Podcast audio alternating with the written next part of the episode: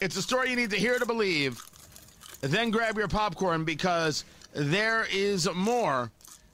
And it's uh, Dr. Fauci saying, you know what, vaccines for domestic travel mandated? Uh, I'm not going to say that I'm in favor of it, but it's, we, you know, we have it on the table. Let's talk about domestic travel for a second. I know that you've supported the potential for mandates, uh, for vaccine mandates for domestic travelers. You've said that is on the table. Do you anticipate that happening, that move being made by the Biden administration? And if so, when? What timeline would that be on? I I am not going to get ahead of the president. I told others when they asked, and I'll repeat it for you, that it is on the table and under consideration. There are going to be a lot of factors going into that.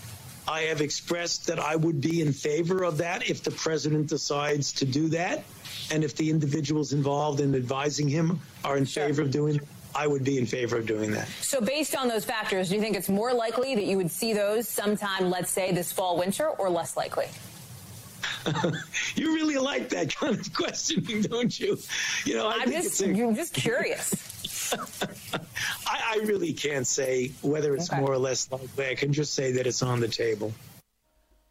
Deciding whether you need to get a vaccine or show your paperwork to travel around the United States of America is on the table, and Dr. Fauci is laughing about it.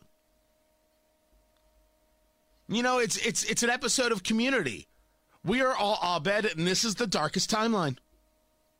This is nuts. We're laughing about papers, please, in the United States, which they have on the freaking table. Oh, and you wonder why I drink bourbon.